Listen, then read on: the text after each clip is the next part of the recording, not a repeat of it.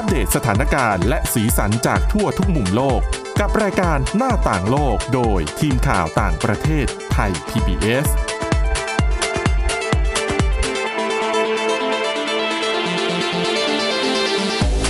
วัสดีค่ะ ต้อนรับคุณผู้ฟังเข้าสู่รายการหน้าต่างโลกนะคะ มาอัปเดตสถานการณ์แล้วก็สีสันจากทั่วทุกมุมโลกกับทีมข่าวต่างประเทศไทย PBS ค่ะ เจอกับพวกเราทุกวันจันทร์ถึงวันศุกร์นะคะ วันนี้ยังคงมีเรื่องราวที่น่าสนใจมาฝากกัน เรียกว่าเป็นสัปดาห์สำคัญด้วยนะคะ วันนี้อยู่กับคุณอาทิตย์สุมนเรืองรัตน์สุนทรแล้วก็ดิฉันทิพย์ตะวันเทระในยพงค์ค่ะ สวัสดีค่ะ สวัสดีค่ะ วันนี้อย่างที่บอก เป็นสัปดาห์สำคัญจริง ๆ เพราะว่าทั่วโลกมองกันไปที่ยุโรปนะคะ เพราะว่าก็เดี๋ยวนะวันนี้วันพรุ่งนี้ละจะครบรอบหนึ่งปีค่ะสงครามรัสเซียยูเครน แล้วแถมผู้นำสหรัฐก็ยังไปเยือนยุโรปอีกอืมอืมผู้นำไม่ใช่ผู้นำจีนหวังอี้ค่ะเอ่อเป็นนักการทูตระดับสูงของจีนนะนะคะ ก็ไปเยือนรัสเซีย โอ้โห มีเรื่องราวเกี่ยวกับ เรื่องของสงครามยูเครนมาฝากกันในวันนี้ด้วย แต่ไปเปิดเรื่องแรกกับเทรนด์ในสหรัฐอเมริกา ดิฉันเชื่อว่าเทรนด์เนี้ยไม่ใช่เรื่องใหม่ จริง ๆ ในยุโรปเนี่ยโดยเฉพาะประเทศแถบสแกนดิเนเวียเนี่ยเราเจอกันมา เราได้ยินเรื่องนี้มาค่อนข้างเยอะ รวมไปถึงก่อนหน้านี้ที่จีนก็มีเหมือนกัน ที่สหรัฐอเมริกาก็มีบ้าง เทรนด์ที่ว่าคือเทรนด์อะไร เทรนด์การลงไปแช่ในน้ำเย็นๆจัดช่วงแบบอากาศเย็นๆนะนะ ออแต่ตอนเนี้ยที่สหรัฐเขากำลังเป็นเทรนด์ที่ได้รับความนิยมเพิ่มมากขึ้น จะลงไปแช่ทำไมหนาวขนาดนั้นคะคุณอนิพสุมนจริงๆ การแช่น้ำแข็งหลายคนอาจจะเคยเห็นนะคะ ก็คือเหมือนเขาใช้เป็นการรักษาด้วยสำหรับนักกีฬาค่ะ เหมือนพอไปแข่งเสร็จก็ฟื้นฟูร่างกายด้วยการลงไปแช่น้ำเย็นๆ แต่ตอนนี้ที่สหรัฐเนี่ย จริง ๆ เทรนด์นี้มันก็มีมานานแล้ว แต่เหมือนเขาก็มาทำกันมากขึ้น นะคะซึ่งที่ดิฉันเห็นภาพก็คือกระโดดลงไปในทะเลสาบอะค่ะที่แข็งจนเป็นน้ำแข็งแล้วก็กระโดดลงไปเลย แต่ต้องดูให้ดีนะ ว่าเห็นน้ำอยู่เนี่ยว่าเย็นๆเนี่ยไม่ใช่ว่าข้างล่างเนี่ยแข็งไปแล้วนะอ๋อใช่อันนั้นจะเจ็บได้นะคะค่ะเอออันตรายต่างหากแล้วก็มีเหมือนเอาพลั่วมาขุดเพื่อที่จะไต่บันไดลงไปด้วย ก็คืออไปถึงขั้นนั้นเลย ก็คือเย็นจัดจริง ๆนะคะ ซึ่งเทรนนี้เขาบอกนะคะว่า การลงไปแช่น้ำแข็งเนี่ย คือดีต่อสุขภาพ อันนี้คือที่เขาบอกนะคะก็คือทำให้อารมณ์ดีด้วย เพิ่มพลังให้กับตัวเองด้วย แถมน้ำหนักยังลดลงด้วยนะคะ เพราะเพิ่มการเผาผลาญเหรอ อะเดี๋ยวไปฟังกันค่ะคุณแดนโอคอนเนอร์นะคะวัย 55 ปีก็เป็นอีกคนนึง เขาบอกนะคะว่า เขามากระโดดแบบเนี้ยทุกวันเลย เป็นการเริ่มต้นวันของเขานะคะ เพราะว่าพอทำแล้วเนี่ย รู้สึกว่าวันนั้นจะสดใสไปตลอดทั้งวัน แล้วถ้าวันไหนที่อารมณ์ไม่ดี ก็มากระโดดสักทีหนึ่งก็จะอารมณ์ดีเลยนะคะ ซึ่งเขาบอกว่าพอเขากระโดดลงไปเนี่ย มันจะเหมือนมีอะไรบางอย่างมาเคลือบเขาเหมือนมาเคลือบร่างกาย ตัวชาดิฉันก็คิดว่าอย่างนั้น ซึ่งเขาบอกนะคะว่า รู้สึกว่าเหมือนไอ้สิ่งนั้นนะคะ มาปกป้องเขาค่ะค่ะค่ะซึ่งเทรนนี้เนี่ยนักวิทยาศาสตร์เขาก็เหมือนออกมาแสดงความกังวล เพราะแม้เพราะจนถึงตอนนี้นะคะ ก็ยังไม่ได้มีหลักฐานยืนยันชัดเจนว่ามีประโยชน์จริงๆไหม คือมันจะมีคำถามนะคะว่า ต้องแช่ในน้ำที่เย็นเท่าไหร่ หรือว่าต้องแช่แค่ไหน นานแค่ไหนอะคะถึงจะเกิดประโยชน์แล้วซึ่งตัวเนี้ยก็คือยังค่ะหาคำตอบไม่ได้ แล้วซึ่งถ้าเราอยู่ในนั้นนานเนี่ยก็เสี่ยงที่จะเสียชีวิตได้เหมือนกันนะคะเพราะบางคนที่แบบคือร่างกายเราไม่สามารถอยู่ในน้ำเย็นจัดได้เป็นเวลานานไง ค่ะ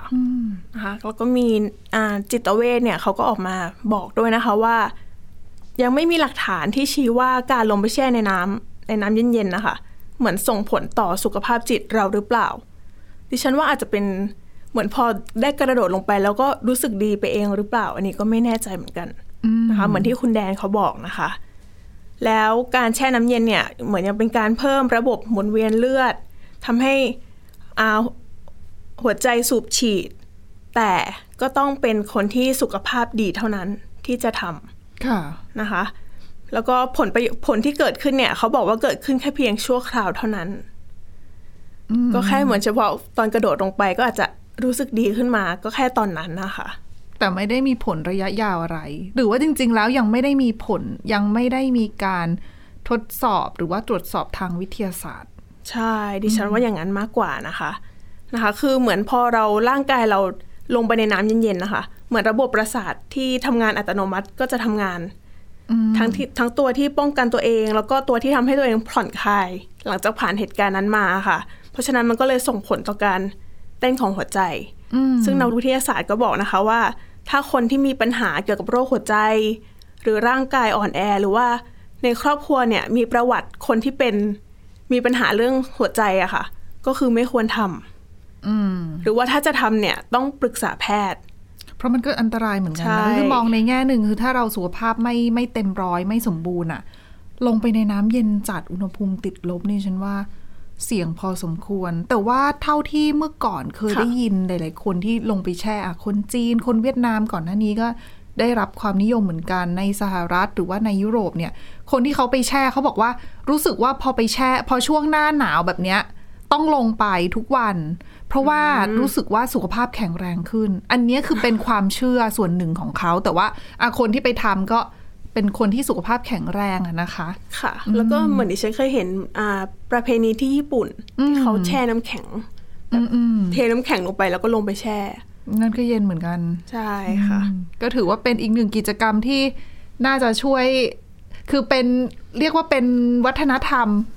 ของหลาย ๆ ชาติเหมือนกัน ส่วนค่ะหนึ่ง แต่ว่า ก็ดิฉันว่าผลเนี่ยอยู่ที่บุคคลจริงอืมๆเนาะบางคนอาจจะสุขภาพแข็งแรงทำแล้วก็อาจจะรู้สึกดี ด้วยหรือเปล่า แถบสแกนดิเนเวียเขาบอกว่าบางทีแบบเช้าไปทำงานพักเที่ยงเนี่ยค่ะก็แวะมากระโดดแช่น้ำแข็งสักแป๊บหนึ่งแล้วก็ค่อยลุกขึ้นมาเอ่อขึ้นมาจากน้ำแต่งตัวแล้วไปทำงานต่ออเขาบอกทำให้การทำงานเหมือนกระปี้กระเป๋าขึ้นแน่ละหนาวขนาดนั้นเพราะว่าก็หนาวตื่นเลยนะ จากแบบง่วงๆนี่แบบหืมฟื้นเลยค่ะค่ะแต่ที่ที่บ้านที่บ้านดิฉันมีเหมือนกันนะคะ ที่คือที่บ้านเนี่ยจะไม่ค่อยให้อาบน้ำอุ่นอ่าเขาบอกว่าอาบน้ำเย็นดีกว่า แต่ว่าอาบอาบน้ำเย็นมากๆอาจจะช็อกนะ ถ้าสมมติว่าร่าร่างกายเราร้อนอยู่อะค่ะ เราต้องค่อยๆ ปรับสภาพผิวไงเออเพราะว่าบางคนเนี่ยเขาจะบอกว่าถ้าจะอาบน้ำเย็นๆเนี่ยอย่าลาดตั้งแต่หัวจนถึงไม่อย่าลาดตั้งแต่หัวอะให้แค่ให้เหมือนกับแขนขาเราได้ชินก่อนอะ ร่างกายจะได้ปรับตัวได้ค่ะอืมก็เป็นเรียกว่าเป็นอีกอีกหนึ่งกิจกรรมที่ก็น่าจะดีแหละ แต่ว่า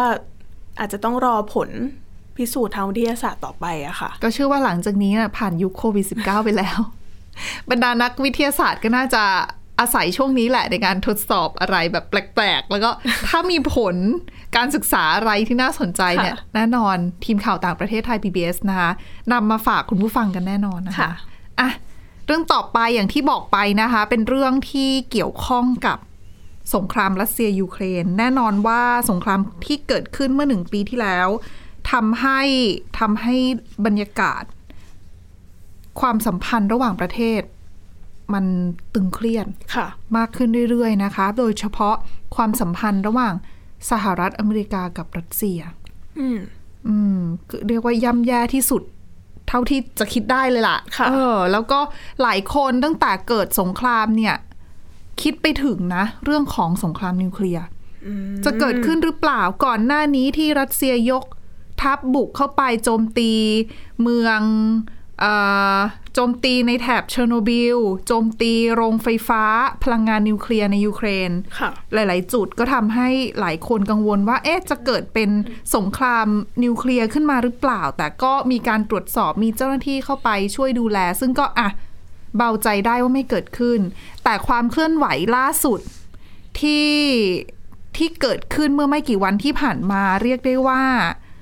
เป็นอีกหนึ่งความกังวลของโลกเหมือนกัน แล้วค่ะนักวิเคราะห์หลายๆคนบอกว่า ถือว่าเป็นความสูญเสียครั้งใหญ่ของโลก นั่นก็คือรัสเซีย ผู้นำรัสเซียนะคะ ออกมาประกาศระงงับ การเข้าร่วมสนธิสัญญา New Start หลายคนสงสัยแล้วค่ะ New Start คืออะไรค่ะ New Start นะคะ เป็นสนธิสัญญาที่เขาลงนามร่วมกันระหว่างสหรัฐกับรัสเซีย เพื่ออะไร เพื่อที่ว่าทั้งสองประเทศเนี้ยเขาเป็นสองประเทศที่มีอาวุธนิวเคลียร์มากที่สุดในโลก คือสองคือปัจจุบันเนี่ยมีหลายชาตินะคะ ที่มีอาวุธนิวเคลียร์ แต่ว่าถ้านับของสหรัฐแล้วก็รัสเซียรวมกันเนี่ย90%คที่เหลือคนอื่นเนี่ยก็จะมีแค่เป็นหลักสิบหลักร้อยค่ะแต่รัสเซียกับสหรัฐหลักพัน ก็คือสองชาติก็คือแทบจะหลายพันทั้งหมดของโลกแล้วนะคะ ใช่ค่ะ90%ดังนั้นเนี่ยสองชาตินี้เขาก็มาลงนามร่วมกัน อันนี้เป็นผลพวงช่วงของการพัฒนาอาวุธค่ะสมัยสงครามเย็นสองชาตินี้มาลงนามร่วมกันนะคะ จริง ๆเขาลงนามเนี่ยส่วนที่สัญญาเรื่องของอาวุธหลากหลายฉบับมากค่ะ แต่ตั้งแต่ปี 2000 เป็นต้นมา ความตกลงด้านอาวุธของสองชาติมหาอำนาจก็ค่อย ๆ ลดน้อยลงเรื่อย ๆ เพราะว่าต่างฝ่ายบางฝ่ายก็ ประกาศถอนตัวบ้างละ ยกเลิกบ้างละเออก็เลยทำให้ตอนเนี้ยเขาบอกว่าส่วนที่สัญญาควบคุมอาวุธนิวเคลียร์ ที่สหรัฐและรัสเซีย จับมือร่วมกันลงนามเนี่ย มีแค่ฉบับเดียวนั่นคือ New Start ค่ะแต่ เมื่อไม่กี่วันที่ผ่านมา ปูตินประกาศระงับ เขาบอกนะคะ ไม่ได้ยกเลิกอ่าไม่ได้ถอนตัวจากส่วนที่สัญญาฉบับนี้นะ ค่ะ ยังคงอยู่แต่ระงับไปก่อนอืม เออคือไม่ถึงกับยกเลิกแต่นักวิเคราะห์ฝั่งตอนตกบอกว่า คุณพูดแบบนี้ก็คือยกเลิกนั่นแหละ ก็คือถอนตัวนั่นแหละ เพราะว่าระงับแล้วแล้วจะกลับมาเริ่มเมื่อไหร่ จะกลับมา จะกลับมาหรือเปล่า จะกลับมาบังคับใช้เจ้าส่วนที่สัญญาฉบับนี้เมื่อไหร่ เพราะว่าพอบอกว่าระงับแล้วเนี่ยมันก็ต้องมาดูเงื่อนไขว่าคุณจะมาเริ่มใหม่เมื่อไหร่ แล้วถ้าคุณจะกลับมารัสเซียบอกว่าจะกลับมาก็ต่อเมื่ออังกฤษฝรั่งเศส หรือว่าประเทศที่เป็นเอ่อผู้ถือครองอาวุธนิวเคลียร์เข้ามาร่วมในส่วนที่สัญญาฉบับนี้ด้วย ไม่ใช่แค่สหรัฐกับรัสเซียก็คือตั้งเงื่อนไขเข้ามาอีก พอมีเงื่อนไขเรื่องของชาติตะวันตกชาติอื่นเข้ามาร่วมด้วยเนี่ยค่ะนักวิเคราะห์บางคนบอกว่าอ้าวอย่างนั้น New START ต้องเขียนใหม่นะต้องร่างใหม่เพราะ New START ตอนแรกที่ร่างมา แล้วลงนามกันเป็นเรื่องของสองชาติเท่านั้นค่ะอสหรัฐและรัสเซีย ซึ่งตอนนั้นเป็นการลงนามกันระหว่างบารักโอบามากับดมิทรีเมดเวเดฟเมื่อปี 2010ค่ะให้บังคับใช้ 2011 เออ ดังนั้นเนี่ยคุณมีแค่สองชาติแล้วเป็นมหาอำนาจด้านนิวเคลียร์ ถ้าคุณจะเอาชาติที่สามที่สี่เข้ามาร่วมด้วย นั่นหมายความว่าส่วนที่สัญญานี้ต้องร่างใหม่แล้วถ้าร่างใหม่ต้องใช้เวลากี่ปี ดังนั้น นักวิเคราะห์ตะวันตกบอกว่า ลืมไปเลย อันนี้ถือว่าจบแล้ว ถือว่ายุติสิ้นสุดแล้ว New Start ถือว่าจบแล้วค่ะในขณะที่ผู้นำรัสเซียเองบอกว่าเราระงับนะ แต่ว่าอ่าเราระงับ แล้วก็จะยังคงปฏิบัติตาม คือถึงแม้จะระงับแต่ยังปฏิบัติตาม ค่ะ เพราะว่าเขาให้เหตุผลในการระงับ เนื่องจากชาติตะวันรัสเซียอ้างนะคะ ว่าค่ะสหรัฐอเมริกาละเมิดข้อตกลงฉบับนี้อืมดังนั้นสหรัฐก็เลยเออดังนั้นรัสเซียก็เลยระงับ การเข้าร่วม แต่ตัวเองก็ยังยืนยันว่าจะปฏิบัติตาม แต่ยังไงก็ตามนะคะการที่รัสเซียออกมาระงับอย่างเงี้ย อย่างที่บอกไปว่า หลาย ๆ คนมองว่าเป็นความสูญเสียของโลก เพราะว่าการระงงับการเข้าร่วมเนี่ยไม่ได้หมายความแค่ว่ารัสเซียจะไม่อยู่ในข้อจำกัดของ New Start เท่านั้น แต่การระงงับนั่นหมายความว่ารัสเซียกับสหรัฐอเมริกาสูญเสียช่องทางการติดต่อสื่อสารระหว่างกัน ในช่วงเวลาวิกฤตค่ะ ของสงครามในยูเครนนะนะคะทำให้พอเขาไม่ได้พูดคุยกันเนี่ยความเสี่ยงในการที่จะเกิดสงคราม หรือว่าเกิดการประทะการคำนวณผิดพลาดในเรื่องของเชิงยุทธศาสตร์ จนทำให้สงครามลุกลาม มันก็มีเพิ่มมากขึ้นอืมอืมก็ถือว่าเป็นสิ่งที่น่ากังวลนะนะคะ ซึ่งอะ New Start คืออะไร New Start เป็นสนที่สัญญาอย่างที่บอกไปลงนามปี 2010 บังคับใช้ 2011 นะคะ เงื่อนไขหลักๆของ New Start ก็คือ เขาจะจำกัดให้ประเทศที่ลงนาม มีหัวรบนิวเคลียร์ได้ไม่เกิน 1,550 หัวรบอืมดังนั้นสหรัฐอเมริกากับรัสเซียตอนนี้มีจำนวนหัวรบนะคะ ดิฉันขอเปิดกระดาษ เพราะว่าตัวเลขนี่จำไม่ได้จริงค่ะๆปัจจุบันนะคะ ข้อมูลจาก องค์กรอิสระที่ก่อตั้งโดยนักวิทยาศาสตร์ ที่พัฒนาอาวุธนิวเคลียร์ เมื่อปีที่แล้วเขาระบุว่าสหรัฐมีหัวรบนิวเคลียร์เนี่ย5,428 หัวรบ รัสเซียมี 5,977 เกือบ 6,000 แหละ ค่ะ ถึงแม้รัสเซียจะมีจำนวนหัวรบเยอะกว่านะคะ แต่ว่าจำนวนหัวรบสำรองเนี่ยส่วนใหญ่เออ เกือบครึ่งหนึ่งเนี่ยเป็นจำนวนหัวรบนิวเคลียร์ที่เขาเก็บอยู่ในคลังสำรองอืมแล้วประจำการเนี่ยน้อยกว่า ค่ะ เพราะว่าหัวรบที่เวลาเขานับเนี่ยเขาจะนับเป็นส่วนของประจำการสำรองแล้วก็ปลดประจำการก็คือลดจะอืมลดจำนวนลงไปเรื่อยๆอะนะคะค่ะแล้วก็ไม่มีการพัฒนาผลิตขึ้นใหม่ เพราะว่าเราจะมีส่วนที่สัญญาต่างๆ มารองรับ แต่พอไม่มีส่วนที่สัญญาเนี่ยหลายคนก็เลยมองว่า รัสเซียจะพัฒนาอาวุธ หรือว่าผลิตอาวุธเพิ่มไหมไม่ใช่แค่รัสเซียเท่านั้นถ้าสหรัฐ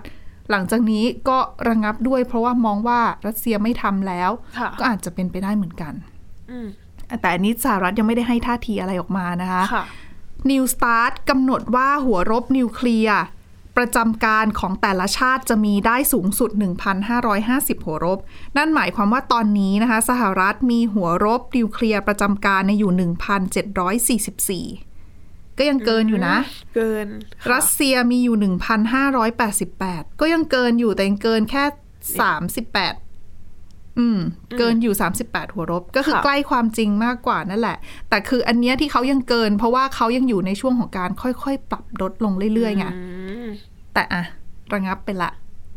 แต่รัสเซียเขายังบอกนะว่าจะยังทำตาม เราก็ต้องรอดูหลังจากนี้แหละว่า อะปีนี้ปีถัดไป การที่เขาบอกว่าเขายังทำตามเนี่ย คือยังทำไหมเออแต่แต่ช่วงที่ลงนามอะค่ะเหมือนตอนที่ทำตามที่ยังร่วมมืออยู่คือทั้งสองประเทศสามารถเข้าไปตรวจสอบกันได้ไหมคะ นั่นเป็นอีกหนึ่งเงื่อนไขสำคัญของ New Start คือนอกจากจะจำกัดเรื่องของหัวรบนิวเคลียร์ประจำการแล้วเนี่ยยังกำหนดให้แต่ละฝ่ายสามารถส่งทีมตรวจสอบเข้าไป ตรวจสอบสถานที่ที่เกี่ยวกับโครงการอาวุธนิวเคลียร์ของอีกประเทศหนึ่งได้ นั่นหมายความว่าอะไร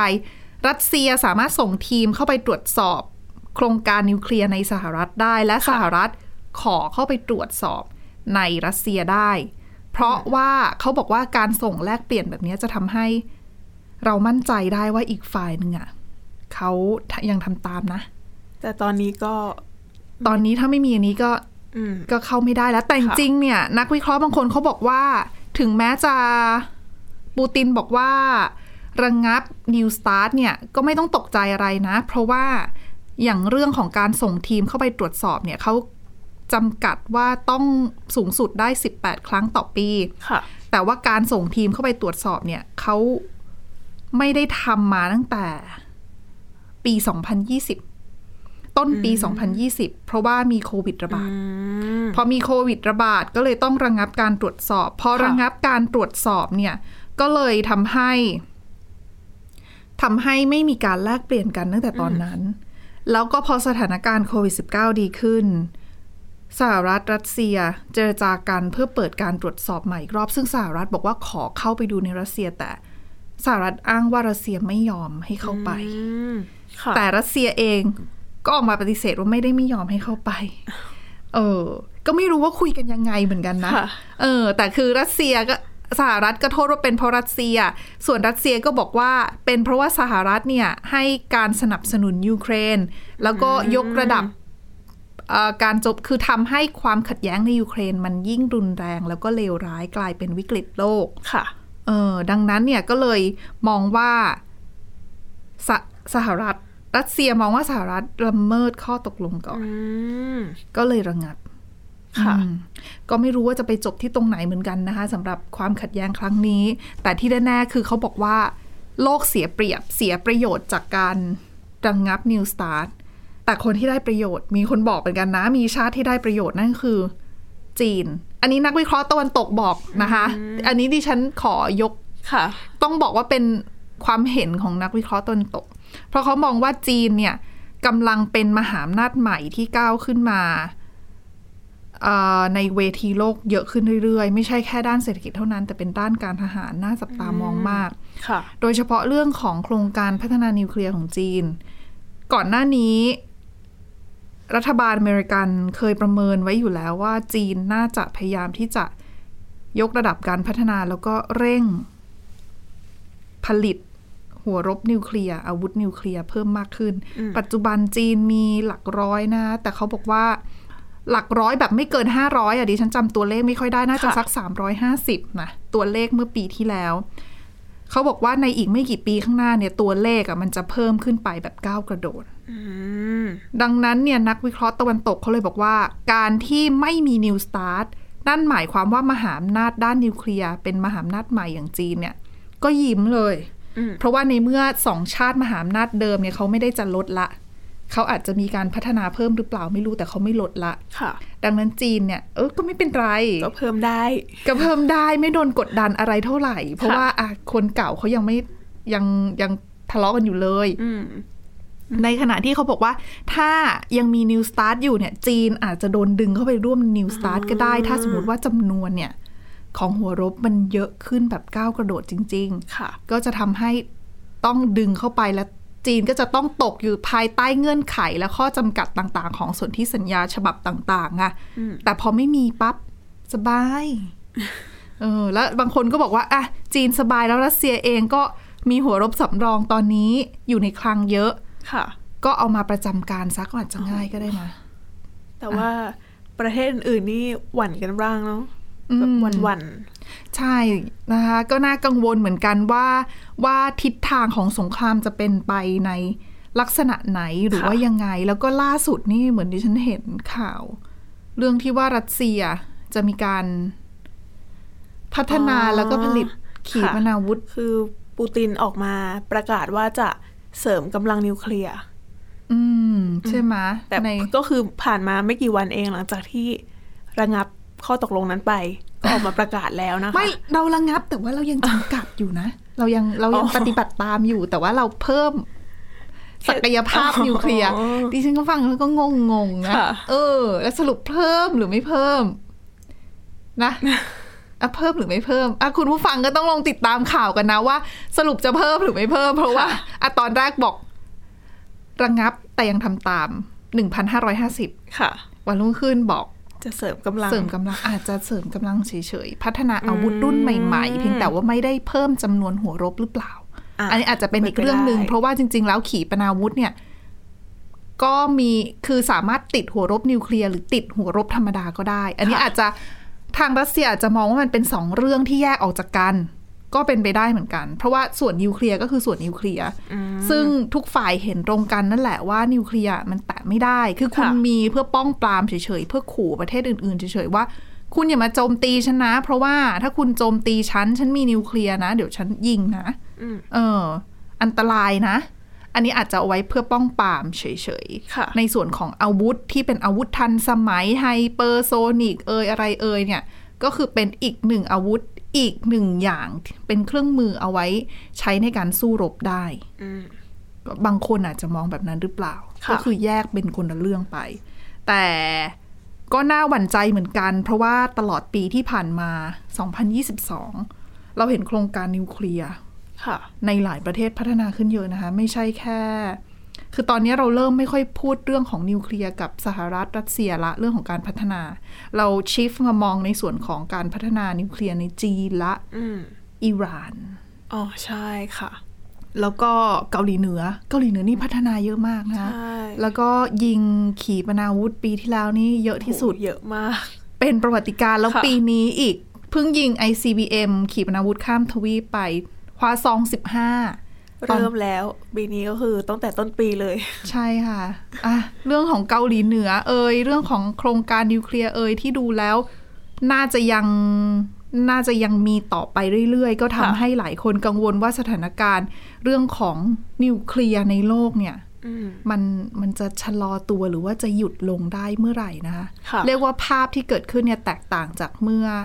20 ปีก่อนที่อะสงครามเย็นจบปั๊บเรื่องของการสั่งสมอาวุธก็ลดน้อยลงเรื่อยๆ ตอนนี้เราเห็นกลับมาค่อยๆ เพิ่มขึ้นเรื่อยใช่ๆแล้วก็แนวโน้มจะยิ่งมากกว่านี้จากจากสถานการณ์ที่เกิดขึ้นในในยูเครนด้วยนะคะทำให้เป็นตัวอย่างหลาย ๆ ประเทศที่รู้สึกว่าตัวเองต้องเสริมกำลังทางทหารค่ะเพื่อปกป้องตัวเองอืมอะ ก็ติดตามกันยาวๆสำหรับสงครามในยูเครนค่ะ ก็หพรุ่นึ่งปีนี้แล้ว ใช่พรุ่งนี้คค่ะรบรอบละใช่พรุ่งเดี๋ยวพรุ่งนี้เราก็จะมีเรื่องเกี่ยวกับนิวเคลียร์มาเอ่อเรื่องเกี่ยวกับยูเครนมาเล่าให้ฟังอีกค่ะนะคะอะวันและนี่คือทั้งหมดของรายการหน้าต่างโลกในวันนี้นะคุณผู้ฟังสามารถฟังรายการได้ผ่านทาง www.thaipbspodcast.com หรือว่าฟังผ่านพอดแคสต์ได้ทุกช่องทาง ค้นหาคำว่าหน้าต่างโลกค่ะ แค่นี้ก็อัปเดตสถานการณ์ต่างประเทศกับเราได้ทุกที่ทุกเวลา วันนี้พวกเราและทีมงานลาไปก่อน สวัสดีค่ะ สวัสดีค่ะ Thai PBS podcast. View the world via the voice.